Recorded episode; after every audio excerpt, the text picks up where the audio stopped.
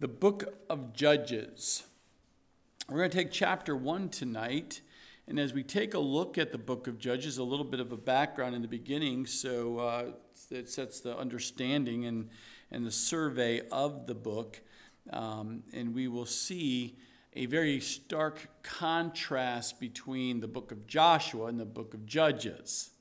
And the main thing you'll catch is the fact under Joshua, we saw obedient people um, who God led to conquer the land, the promised land, by them trusting God to do that work for them and for them to be with Him. As they see God moving, they moved. They were obedient, they trusted. But in the book of Judges, it's opposite of that. We're going to see the same people, but now they're disobedient and adulterous people. We're going to see a deterioration to defeat. We're having victory, that we saw in Joshua. Now in Judges, we're going to see, yes, in the beginning, maybe a victory, but it's going to immediately turn into deterioration into defeat um, as they choose to not trust God because from time over time again, they're going to be disobedient. Uh, they're going to rebel against God. They're going to come back. God's going to be showing mercy. and, grace, and then they're going to come back to God for a period of time, and then they're going to go right back into the spiral, back down in deterioration and defeat, and they're not going to have the victories that, they, that God wanted to give them victories. And uh, we're going to see this played out in the book of, book of Judges. Now, the author of Judges is an anonymous, but many believe it's Samuel because many believe they wrote he wrote it because he's that crucial link, that person between the period of Judges and the period of, of the Kings. The time and place that this was written, if it was written by Samuel, then it at least was written somewhere between 1043 BC uh, the beginning of Saul's reign, and then 1004 BC of David's capture of Jerusalem. But the events covered in Judges ranges, if you go back and you'll see these numbers, these dates fluctuate somewhere around 1380 BC to 1445 BC. But it it kind of captures that last 30 years or so that it really brings into the full time frame of, of the life of Samuel. That's why many people believe that God used Samuel to write this down. We see that in Sam, 1 Samuel chapter 1 through the chapter 25. And all of that taking place in the land of Canaan. This is where the, this all takes place, as you probably know. But what's interesting, now we see, following the death of Joshua, that the godly leader that God used for his people uh, we see Israel start spiraling down. It starts getting on these cycles that are not good, this deterioration. And uh, Israel plunges and spirals into about, about 350 years of the Dark Ages. Um, and this whole another uh, generation is rising up uh, after the going into initially into the promised land. And this next generation and unfortunately, it's very common even today. You might have had a great, strong grandparent who loved the Lord, served the Lord, understood, just gave it everything to serving God. The next generation comes in, knows and went to church and went there with grandparents, their parents, I should say, and they were going, yes, and they were involved, and everything was great, and everything's fine, but not as much and not as committed. Then you see the next generation come in from those parents, and they're like, Do we have to go to church? Is it important to go to church?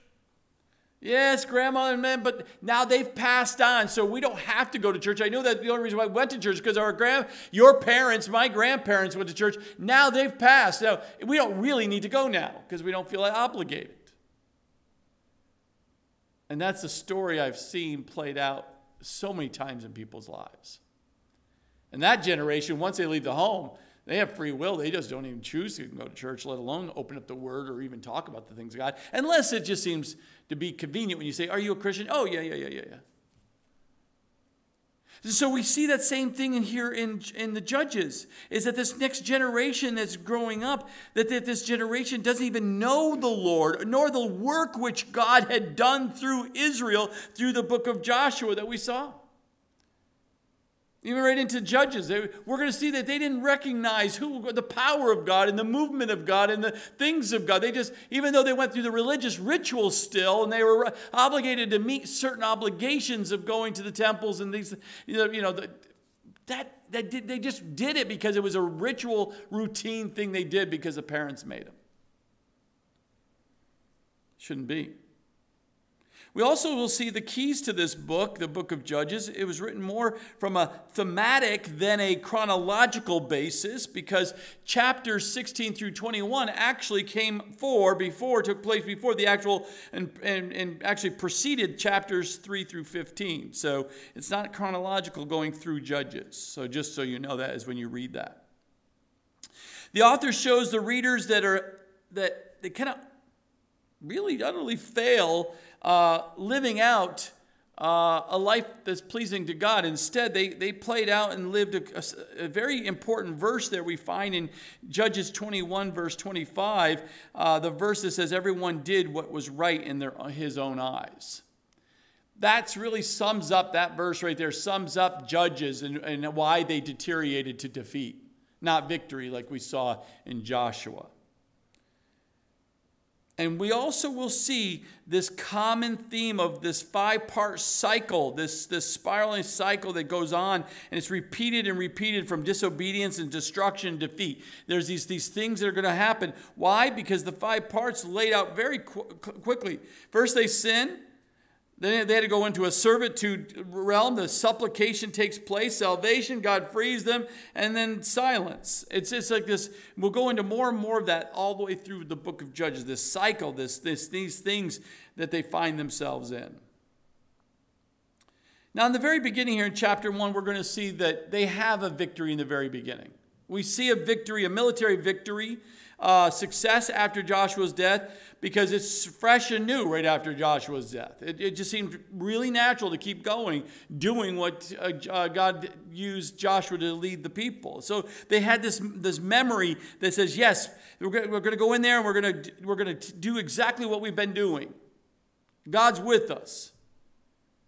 But it will quickly turn and it will re- quickly turn to repeated failure over and over and over of all the tribes because they will not drive out the enemy and take full possession of what God had for them, the promises, and get rid of the junk. Get rid, and I say junk, I'm, I'm referring to the sin. You, you allow sin to dwell, things like that. For them, they allowed the enemies to dwell within them. They made a choice. I don't need to get all the enemies out of my life, all the giants out of my life. We're going to keep them in there. And the people feel the lack of that unified central godly leader because Joshua has now moved on. And if you remember, Joshua did not appoint another godly leader. At the end, you didn't see that God, Joshua, uh, uh, you know, as, as Moses went to Joshua and Joshua, the whole transformation from Moses on, after Joshua, there was no leader there. But we'll see as we get through the verses what God's intent was uh, through that. But because they didn't have that centralized godly leader, their lack of faith in God and the lack of obedience to Him because they started questioning and not following and being obedient to God, we'll see that in chapter 2, Lord willing, next week. It starts the deterioration uh, in defeat. But here we see right in the very beginning, it said, Now after the death of Joshua. So it kind of sets the point here in this period of judges, Israel lost the, the, the critical next link in godly leadership. It stopped and how important that is because god used godly men like moses with was the great leader used by god to bring them out of egypt. Joshua was moses assistant and he discipled him up trained him up to be the next leader to, to bring the people and to lead god's people into the land of promise. But joshua appointed no leader after him to guide the whole nation the nation was now in the promised land, and now it's a critical place in their lives. They have been trained up in, for generation after generation of following God, the intensity of trusting in God. And God's intent was for them to now follow Him. To purely everyone to follow God, to trust God intensely, solely. Not to follow man. The intent was to follow God, to trust God. And I found that and I pondered on that and I said, isn't that interesting? If you take it from a parenting perspective, you're training your children up. They're trusting in mom and dad. They're looking at dad as that leader, that godly leader that's going to, they're going to turn to and trust in him and everything and, following through and, and every his word. And it's, it's like that's the power, that's the strength, that's everything they're drawing from. Is dad. Until they're old enough to have accountability, until they're old enough, they're trained up, and they realize now that now they, they really need to be looking at their heavenly father. But once they leave that house, when they're no longer under the headship of that father of that household, that young man, that young lady is accountable to God completely on their own. It's a pivotal point in most people's lives at that age, that young adult life. But God gives wonderful human leaders to do his work, there's no question. And God intends to continue to use God's uh, godly people. That's why He set up the, the, the, pastoral, the bishop role, that, that, that, that priest role that they had. There were godly people, godly leaders. That didn't go away. It is always difficult for God's people when those human leaders that were so vital in people's lives and their, especially their initial start of walking with the Lord. They just rely on man so much that God has used that man in his life. And, and it's like it's like a father figure like a, like a big brother. It's just they're so vital, but sometimes God removes those leaders because they do die. They do move on. They, God moves them on. But the question is, is it can cause such a problem because in such a situation, they may live in the past wishing that that leader was still with them. Oh, I wish Joshua was still with us. Oh, I wish Moses was back with us. Versus trusting in God and allowing maybe you now are that mature, godly person, that godly man that God wants to use in the lives of other people. But after the death of Joshua, during this period of Judges, lasting somewhere about 340, 350 years, as, as there was no standing office of national leadership for the nation of Israel. That's a long time. They had no king, no king. They had no president, no prime minister. They had no leader of the nation. God was the one that was leading. God needed to, and godly leaders of all the tribes were to be seeking after God, and they were all to be living for God. But there was not one single person bringing all those tribes together. Only God in heaven. Yet, at necessary, as we will see in Judges, at the appropriate time in the nation of Israel, God does raise up a leader at that moment in time to help them, the nation of Israel to, to bring them back to God. God brought forth leader for the nation. For most part of these leaders would rise up, do their job, and then they actually return back to obscurity. God raised them up, use them for a moment, and then they just straight back into a nice obscure, just worshiping and living their life for God, but not as a leader. People of God recognize People see the, the, the, the, gifting, the God of leadership of that person that God is using to lead people, and they want to follow that person because they know that God is using them to lead them as a whole people to go do great things for God. But they never should never make that man a God, a little God. No one should, have, and no ministry should be, be built upon a person. It's God who we should be worshiping and follow. Just recognizing that God does raise, raise up men to be uh, leaders for those moments.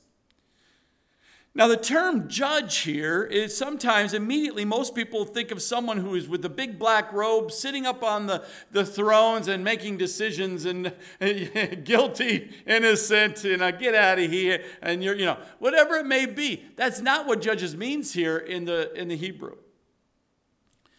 The Hebrew word is shaphat, or is more ideal of a heroic leader. God is going to raise up heroes of the faith, heroes for God to do to save his people, to lead his people. And that's what that word really stands for and means. Putting that, that, that, that right person at the right time, at the right place, so they can rule and, and, and, and help the people to do exactly what God wants them to do for his people to bring them up. Exactly what these men needed to do is to lead at that moment. And we will see that. And the people of Israel had great obstacles, we will see in Judges. They were surrounded by people who lived for the most terrible immorality, idolatry, wickedness. It surrounds them in their communities everywhere. It's not going to be a pretty place there. Constant temptations going on at the, in, the, in that scene. Constant temptation to do the same sins that God has said to walk away from these adulterous people, walk, walk away from these immoral people, to stay separated from them. These Canaanites had an adulterous lifestyle. And they lived all around Israel, even though they were supposed to be moved out. They allowed him to dwell and be and have a strong home inside and around and affect them. And these people, all they thought about is money, sex, and having a relationship with a God or many gods. By the way, they wanted to worship that God. They wanted to have their own God and, and worship God in their own terms, not God's terms. Does that not sound like today? Temptations everywhere around us. People, all they think about is money and sex, and, and if they do have some form of religion, and even when they don't call it religion, they do follow some adulterous or uh, idolatry kind of a thing or things. And if you mess with that God of theirs, hmm, they come unglued. And if they even have a sense of, of godliness, it's under their own terms. There's not God's truth by the Bible. They make up their own terms. And when you see these things, that's no different back in these days. Dark ages. Now, the book of Judges shows us a time that's sometimes confusing and difficult and dark. And sometimes people avoid this book, the book of Judges. But I find this is my favorite book. Because it's the fact that when you take a look at Israel's history, and even during these parts what we refer to as the dark ages, yet if we neglect this book, we neglect the wonderful account of the love and the graciousness of God on his nation.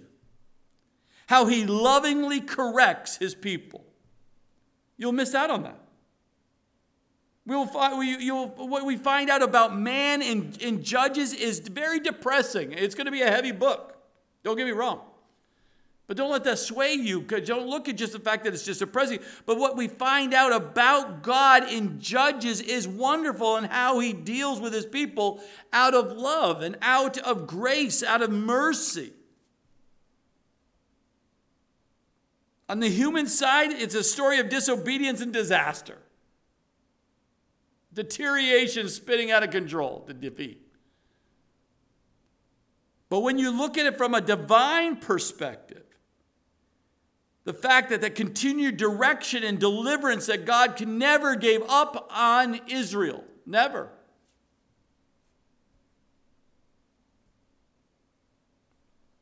How important that we understand it. That God is just. But don't be despaired. Because he's also who is a God is merciful. His mercies are new every morning for us. So it came to pass that the children of Israel asked the Lord, saying, Who shall be first to go up for us against the Canaanites to fight against them? And the Lord said, Judah shall go up. Indeed, I have delivered the land into his hand. Hey, this sounds like they've learned something from Joshua here. They literally went to God themselves, the people, the children, Israel himself, went to the Lord and said, What shall we do? Because remember, God brought them in to conquer all the major military strongholds across the promised land. They divided up the land and they all had their, their promised land that they were given, their, their inheritance.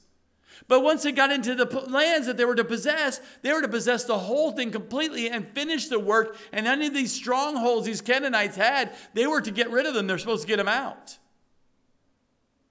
They were to finish the work. And yes, and, and for them directly in the tribes were to ask God to help them. So they did do this right here. Who shall be the first to go up? Because they didn't know, because they didn't have a leader to tell them. They went to God directly, and, and God responded to him and said, Judah is the one that is going to lead you to do that. That is a, something that they should have continued to go to God all the way through the rest of their history, or their future, I should say. God, what do you want us to do? Who's going to lead us into do this? Who do you have, God, of, uh, uh, in store to lead us to be able to do what you want us to do? They should have just kept doing this. Because God answered their prayer. I answered right there Judah shall go up, and indeed I will deliver the land. So it's not like Judah's going to be doing the work. Judah's just going to lead. So there's a national leader, a focus here. And it's not the entire 12 tribes, it's just the ones that are going to be used at this point in time, as we will see. But they did the right thing. This is exactly what Joshua would have said. Joshua would have told the Lord, what do you want? Move forward. And God would have said, I'm with you. Let's go forward, and I'll deliver you. Or deliver you from the enemy that's going to come against you. And when Israel sought the Lord, God guided them. When they seeked the Lord, they sought the Lord for a, through prayer. God, what do you want me to do? God guided them. That truth is still for us today. You seek the Lord. You sought the Lord on something. You went to prayer. You started talking to Him. And God is going to guide you, whatever that is you're asking Him. That doesn't change. God has not changed. The problem is, is many people as we will see, they went ahead of God and never asked God what it is, and then they, they get defeated. They start deteriorating, and then they start crying out, saying, God save me. Or even worse, they get so spiraling down, they don't even ask and call out to God. That now they're in fear of God because they know they're completely disobedient and rebellious.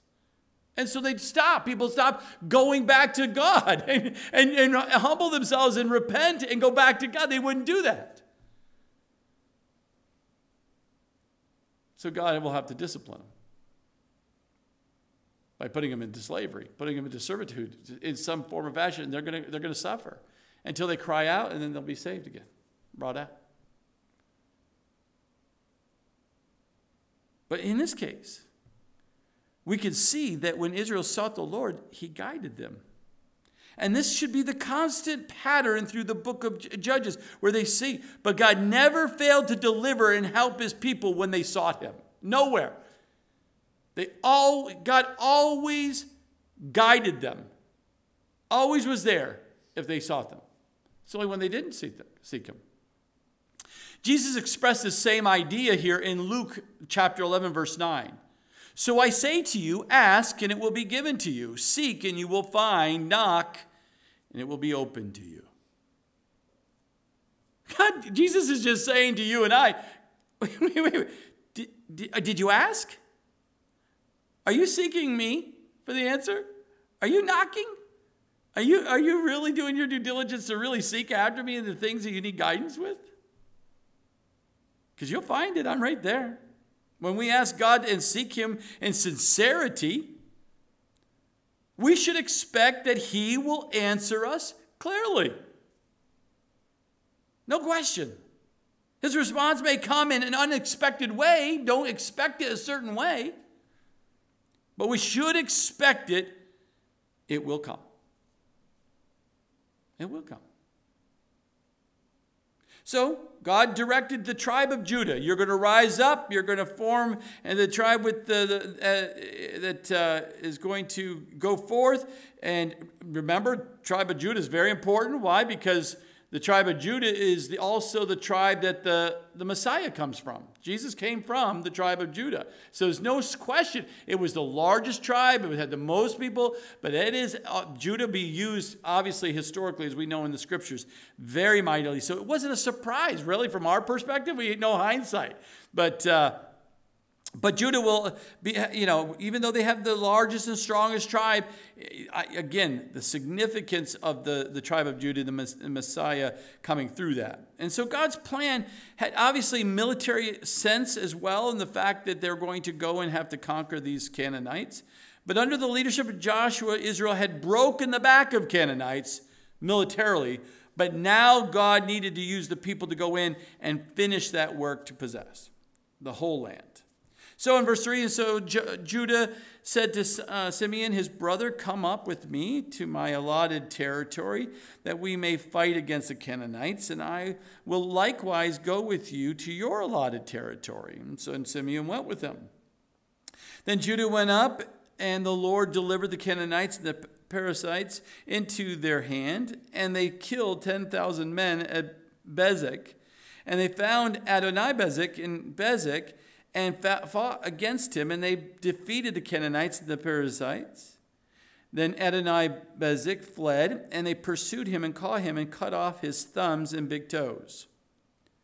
And Adonai Bezek said, Seventy kings with their thumbs and big toes cut off, used to gather scraps under my table, as I have done. So God has repaid me. Then they brought him in Jerusalem, and there he died.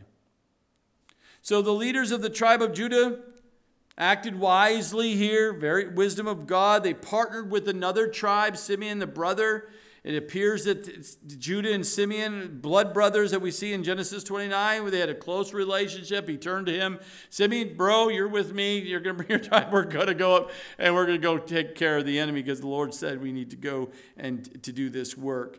And so come with me. That's what he says. Come with me. Partnership with me. Partner with me. Let's go do what God wants us to do here. These tribes function the same way as the church. Same way that God wants the church to be functioning as a body with each other in unity. Each part of the body helping other parts of the body in unity to accomplish what God wants to accomplish. Unity, love, brotherhood, doing God's will, God doing the work through them. It's the same pattern that we need to see in the church today. And the Lord delivered them. Delivered the Canaanites, the Perizzites inside with their hands, uh, seeking the Lord, obeying his guidance, working together as a body, always produces great results. And we see it produce great results here. And their success was actually very clear. Anyone on the outside watching this, going, this is going to work. This is this is going to. God's in this. This is this is really this is. I can see the spirit of God moving. I can see God moving. There's no question. This is what's going to play out. The Lord delivered all their enemies into their hands. No question. They killed ten thousand men, but they found the leader, Adonai Bezek. And what's interesting, his name is stands for Lord of Lightning. And then this enemy was someone to fear. It wasn't an easy thing to go do this. They had to go up and go against a very, very difficult enemy. We even get a little sense of the, the, the barbaric kind of suffering kind of guy this guy was because they, when they found them, immediately they cut off finger, the, the thumbs and the toes. Because once you cut them off, then you are not able to fight. You don't have the grip to hold on to a sword. You don't have the leverage to run and to have power on those legs. And it says right here in the scripture that he, he conquered 70 kings and he cut off their toes and their fingers so that they had to, couldn't do anything but serve under his table and eat the scraps. And he recognized what you sow, you shall reap. That's what I did to 70 kings, and now as a king, I am facing what I just did to these other people. And then he died. Then we see in verses 18 through 20 here Judah's victories in the southern part of the land that was given to Israel. We see here now the children of Judah fought against Jerusalem and took it. They struck it with the edge of the sword and the, set the, the city on fire. And afterward, the children of Judah went down to fight against the Canaanites who dwelt. And notice here in this part of the scripture, they went and dwelt, these, the Canaanites dwelt in the mountains, in the south, and in the lowlands. Three areas that they, they dominated there. And they were still there even after the, God had already taken the tribes to go through and clean them out. They were still holding out in the mountains, holding out in the south, holding out in the lowlands, just to, trying to see if they can continue to be there. But then Judah went against the Canaanites who dwelt in Hebron. Now the name of Hebron was formerly Kirjath Arba. And they killed three sons. These right here. These three guys right here uh, Sheshai, uh, Heman, and Talmai. These three guys, these were the three sons, the giants of Anak. These were the big giants that he ended up taking them out. And from there, they went against the inhabitants of Debir. Debir uh, was formerly Kirjath Sepher. Then Caleb, oh, Caleb comes back on the scene. You know, remember Caleb? He's one of the faithful and uh, solid, faithful guy who got his land right in front there, but he was one of the two with Joshua, buds. But uh, Caleb said, Whoever attacks Kirjath Sepher and takes it, to him I will give my daughter uh, Achsah, his wife, and Othniel, the son of Kenaz, J- uh, Caleb's younger brother, took it, so he gave him his, his daughter as a wife. Now it happened when she came to him and she urged him to ask her father for a field, and she dismounted from her donkey, and Caleb said to her, What do you wish? So she said to him, Give me a blessing, since you have given me the land of the south, and give me also the springs of the water. And Caleb gave her, dad gave her, dad gave the daughter. It's one of those things that just happens, you know. Dad gave the, the daughter the upper springs, the lower springs. Now the children of Kenite, Moses' father in law, went up from the city of palms. Now, some people believe this is Jericho because we see the, that reference, but some believe that the city of palms might have been another person because of the location of where Jericho is based on what they're sitting here, because the children of Judah went into the wilderness of Judah, which lies in the south near Arad, which is at the southern part of the um, Dead Sea area uh, somewhere down that area. And they went and dwelt among the people, and Judah went with his brother Simeon, and they attacked the Canaanites who inhabited uh, Ziph, Ziph, and utterly destroyed it. And the name of the city was called Hormah. Also, Judah took Gaza with its territory. And it goes on and on in here around. They go to all these places here. So, the thing here that we kind of take away from these verses 8 through 20 is that it's recording the city of Jerusalem fell um, to Judah. It was occupied for a time. Uh, Adonai Berzik was taken there and died there, as we will see and, and as we've read. But later, we know in Judges, uh, when we get in, in, 21, it, it, appears that it may fell back into the Jebusites' territory or, or, control. But then, under the leadership of King David, as we know historically, and when we read in 2 Samuel chapter 5, 400 years later, King David comes back and takes over Jerusalem. So, historically, Judah gets the land, they lose the Jebusites, get the land, they go back and forth. It's not until King David comes on the scene in 2 Samuel 400 years later that we actually see. Now, when you look from a historical purposes, this the city of Jerusalem was one of the oldest cities in the world, having been occupied back and forth through a 5,000 year period of time. It's amazing when you go back and do some studies on the history of this and which cities and who owns what and where and when. But the main thing of this gist of the scripture here, getting started in Hebrew, uh, in Judges here, is that Judah uh, conquered Hebron, and the city was given to a faithful Caleb and his family to be able to oversee. Now, as we look back and you do a word study on Hebron, you'll find that the ancient city of Abraham the city which discouraged the 10 unfaithful spies from taking the promised land the first time under the leadership of Moses. Now, Caleb, I found that connection going, well, Caleb is now involved with this city where him and Joshua said, This is a great place. But the other 10 spies said, Ah, we don't want this. This is all the enemies are bad. It's really cool that Caleb actually gets to oversee that territory that he said, Oh, this is great. If you find those little connections, I like those little connections. And you can go back to Numbers 13 to read that. But in these lands, we see the Canaanites were just literally, they were, they weren't just the guys and the families living on the Mediterranean Sea and, and having the beach life. that didn't mention anything about the, the shores. They were in the lowlands, they were in the mountains, and they were in the south. These were hard, the hard guys uh, and families that could uh, to, to, to work through. And it's interesting that when you look at this, that uh, at the end of the part that I didn't I didn't finish reading there, but one of the territories that we take a look at in, in the Gaza and the inhabitants of the lowland, they had difficulty there at the very end of 19 and 20 verses 19 and 20. One of the challenges that they faced in those uh, those who were dwelling in the inhabitants of the lowland, they had chariots of iron. That means they had some some sophisticated war war machines. Is really what that meant. You know, you're going up against uh, uh, someone who has a war machine, uh, military might that you didn't have.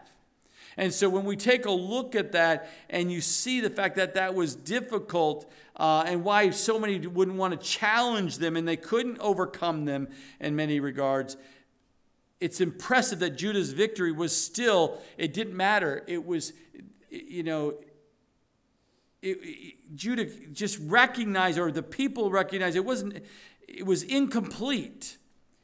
They did not defeat the nations in the this this this yes in some aspect, but these ones with the chariots of iron became more and more of a hindrance for them to take the full possession because of that might. Now this spoke to Judah's somewhat Judah's lack of trust in God uh, that didn't. Uh, to the Canaanite military superiority here because chariots were no were not a problem for God's people when they completely trusted in God to go in and go forth and go forward. They never were a problem. They never had a problem. And so I, I pondering on this, going, you know, it doesn't matter what the, the confrontation or what the barrier, the wall is. When God is leading you and God is going to do it, it nothing's going to stop him. Nothing's going to stop it. It's only when they stopped and had lack of trust, a lack of faith, the lack of uh, trusting in God and letting Him lead, then the things that seem to be mightier and bigger becomes a stumbling block to, to moving forward. And so I, I ponder this. Like, so if someone has a challenge in their life and a stronghold in their life, and it seems to be really, really strong, and you can't get rid of it, you have a tendency, or people have a tendency to go, well, I've tried it before, and I've tried this, and I've tried that, and I've tried this steps, and 10 steps, and 12, 12 steps, and dosey do steps. I've tried everything. I've read this book, I've read that, but they're relying on everything except God to conquer, to lead. All you have to do is follow, and He removes them. It doesn't matter how long that, that sin has been in your life, He will remove it. It doesn't matter how, how deep that bitterness is, He will remove it. It doesn't matter how disunity and how wrong this is. If you will trust God and follow God, He's going to remove it. No chariots of iron is going to stop you from progressing forward to doing what God's called you to do and do it His way and to please Him.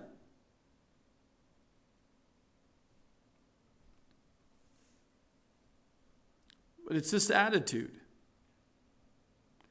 When you have an attitude that God is in control and you trust God with everything, there's no question there's going to happen. The chariots are no big problem. But in Psalm 20, verse 7, some trust in chariots and some in horses, but we will remember the name of the Lord our God. That's who we trust. That's who we remember. Not your resources, not your strength, personal strength, not past, not past achievement. We're talking now, here and now. God is doing a work. Do you trust that? Do you trust God is here now, present, ready to for you to uh, for us to follow Him, to do whatever God's called us to do, the great things He wants us to do for Him in His kingdom?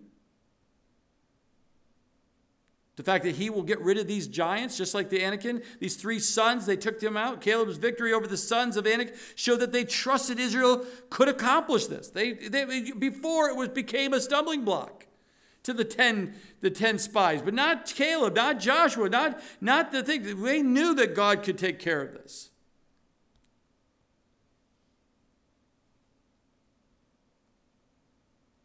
And with God's help, Caleb defeated them.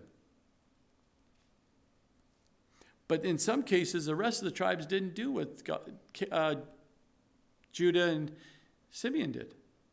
We see here in verse 21 a tribe of Benjamin does not take possession here of Jer- Jerusalem like he supposedly says, but the children of Jer- Benjamin did not drive out the Jebusites who inhabited Jerusalem. So the Jebusites dwell with the children of Benjamin in Jerusalem to this day.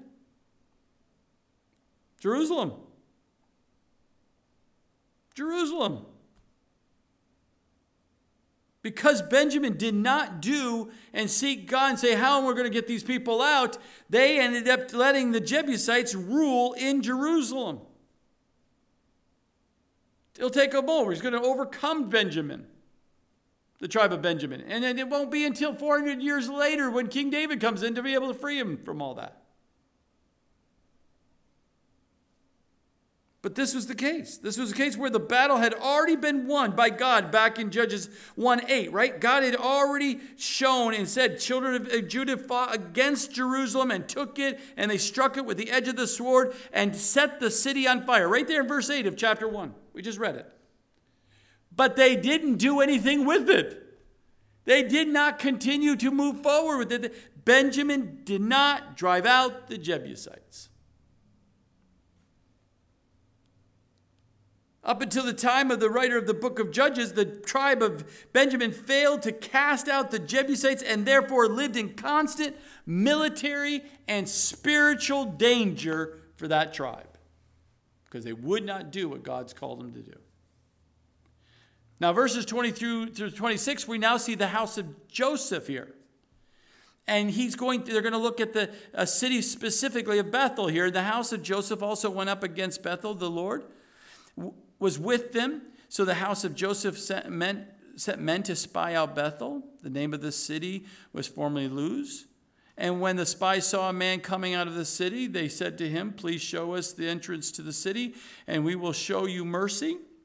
So he showed them the entrance to the city, and they struck the city with the edge of the sword, but they let the man and all his family go.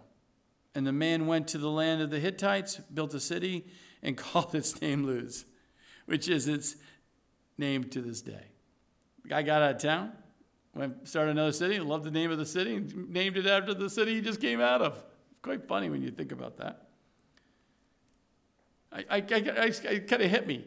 If you ever gone to Maine and you get across the states you literally see the same names from all the way from the East Coast all the way to the West Coast because people just kept going, hey, honey, let's get the wagon. Let's go. We're going west. And you get there and say, well, honey, we're not going any further. We're going to play in a little, house, a little place right here and create a little village. And we'll, we'll name it based on our, our place we just left on the East Coast. It's, it's nothing new under the sun, right? It's kind of funny when I think about it, when I maybe not for you, but it was for me. So then interesting is that the house of Joseph, interesting and somewhat uh, rare, combining of two tribes came from Joseph here. Because normally we see when Joseph is talked about in previous books, it was always about Ephraim and Manasseh. Dividing up the land was it was Ephraim and Manasseh. Here they combine and talks about the house of Joseph. One group, the house of Joseph here. And we might credit the victory that they were having here, effective use of the military um, espionage, right? There was a little bit of espionage going on here, but the real reason why they won is because the Lord was with them. God gave them the knowledge of how to do it.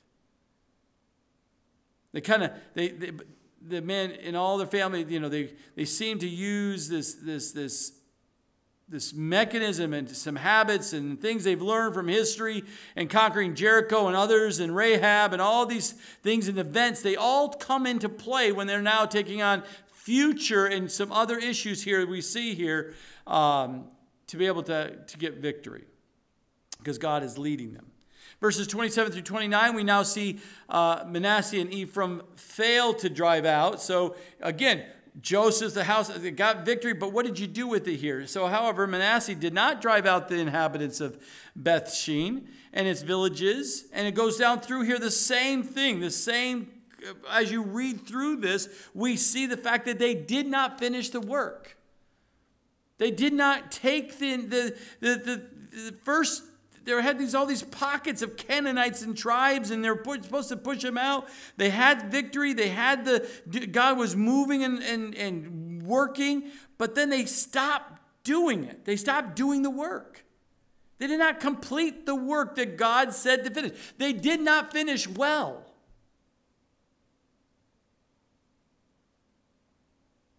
They didn't finish well.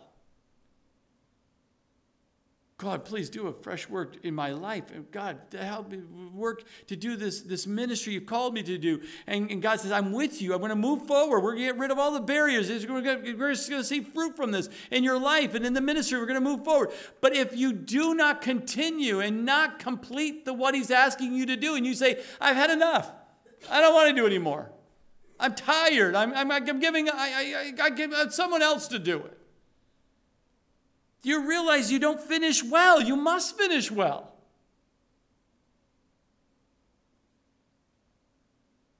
We must finish well. That's one of the things I learned coming from this, this teaching today is that, that we must complete and drive out anything that's hindering and what's anything in our lives or anything in the, that would cause any disunion or anything. We've got to get it out because we want to finish well with God and doing what He's called us to do. We got to deal with it. We can't slack in dealing with these things in these in our areas of our lives. We're never to make peace treaty with our sins. We're to drive them out.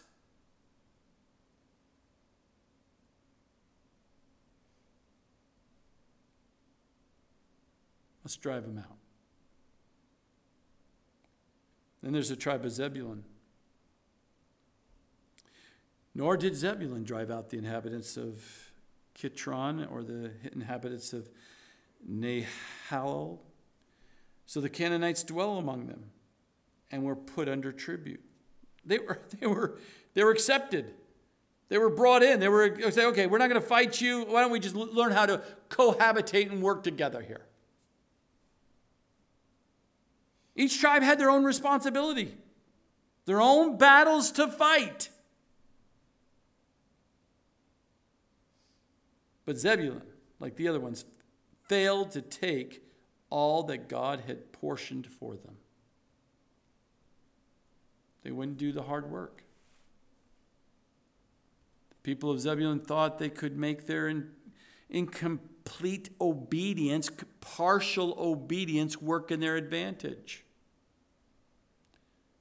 Partial obedience is still what? Disobedience especially in their advantage, because I, I saw an economical advantage here. People will compromise when it comes to economical advantage. But they failed to appreciate that the Canaanites who dwelt among them would eventually bring them into social and spiritual crisis. But this, this, you know, Pastor, you don't understand. I know we're supposed to be equally yoked in marriage, but what about business? I, I, this is economically, this is a really good thing. You're compromising. You're making bad decisions. You're going to go into crisis. It's only a matter of time. Pastor, you don't understand. It's not a big deal with my, my kids do this and, and, and, and go and have, they have that freedom. They're going to learn. They can learn through their own mistakes. And, and it's not, They live on your roof, right? Yeah, you're held responsible. But, but, but they're, they're kind of young adults. I mean, they're, yeah, they're, they're, they're, they're 40 and they're living with me still as, a, as an 80 year old. But yeah, yeah, yeah. But the, it's economic advantage if they live with me. But they're living wicked lives and they're living in your house and you're the head of the house.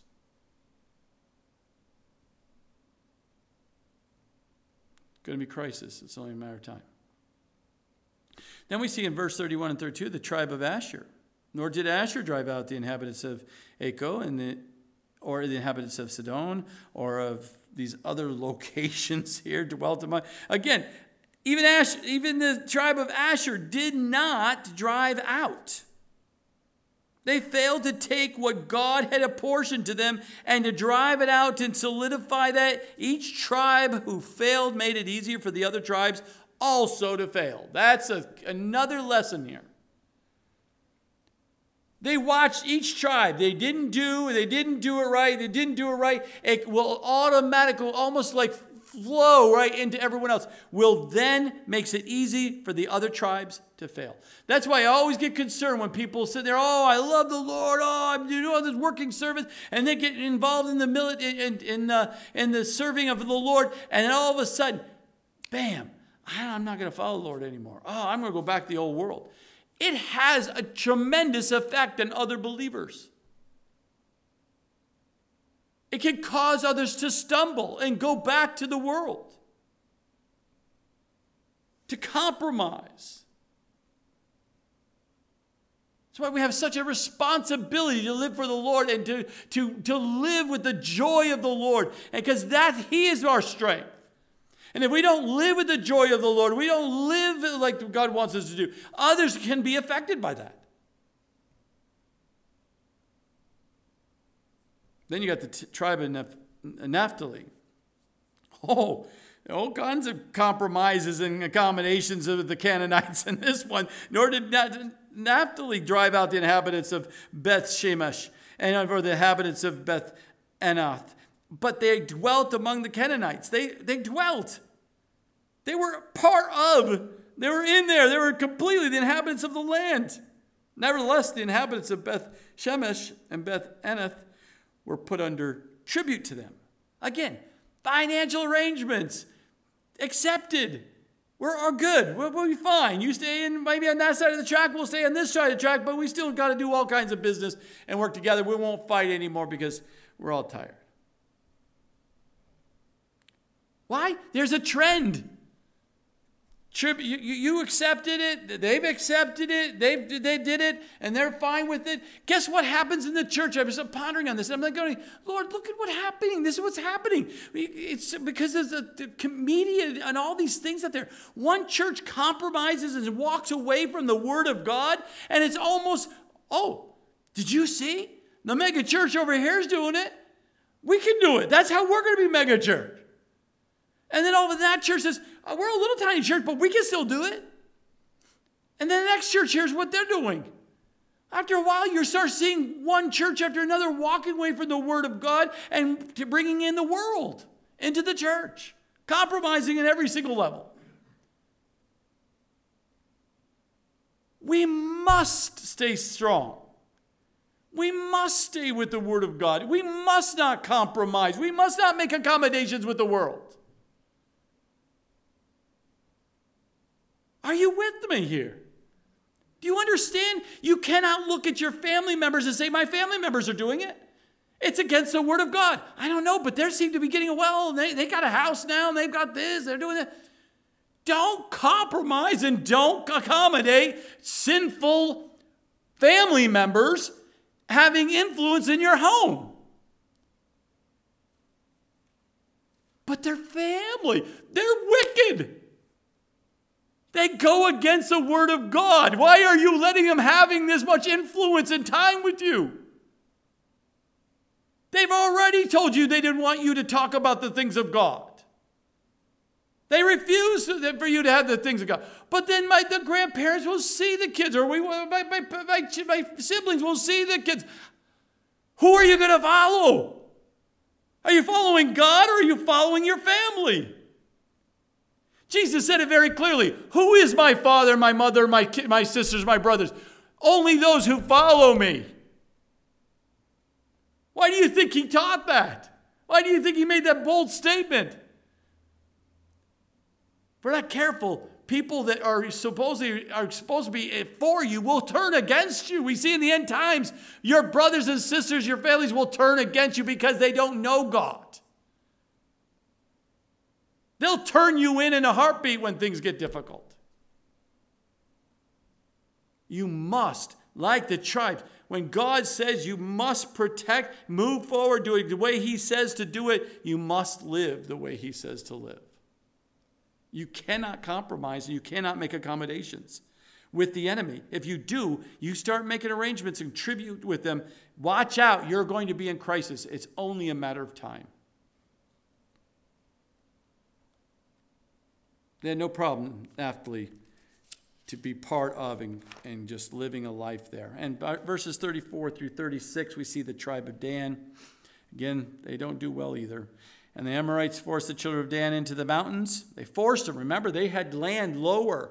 They forced them up into the upper part of the mountains. Remember, they had to go north there, for they would not allow them to come down to the valley. And the Amorites were determined to dwell in Mount Heres, Heres and Ajalon and the Shaalbim.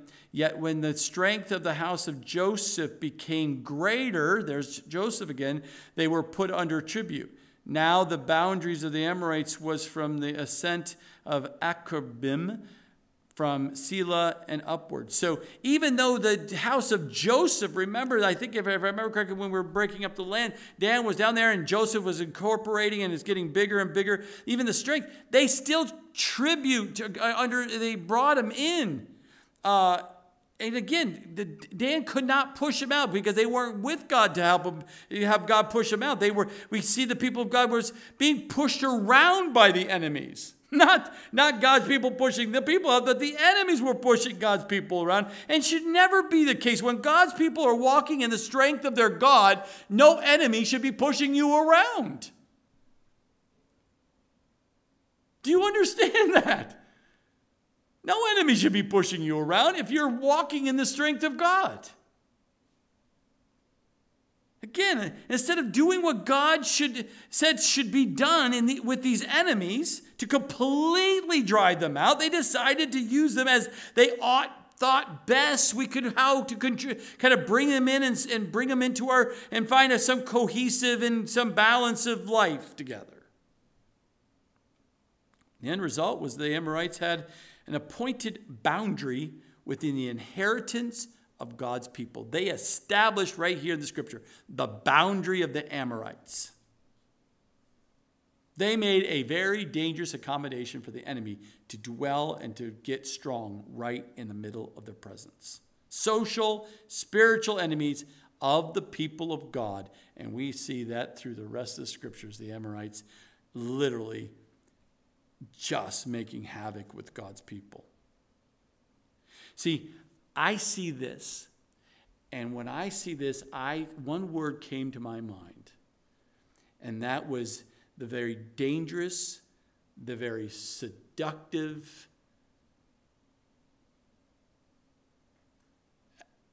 attitude or attitude of passivism. Just being passive. Let it go. Passive. Let it go. Passive. Let it go. Passive. Let it go. If you have a passive way about you as in your Christian life, watch out because you're ignoring the realities of spiritual warfare. You're ignoring what it can, can come against you. And this pacifist attitude will happily make a peace with the devil if you're not careful.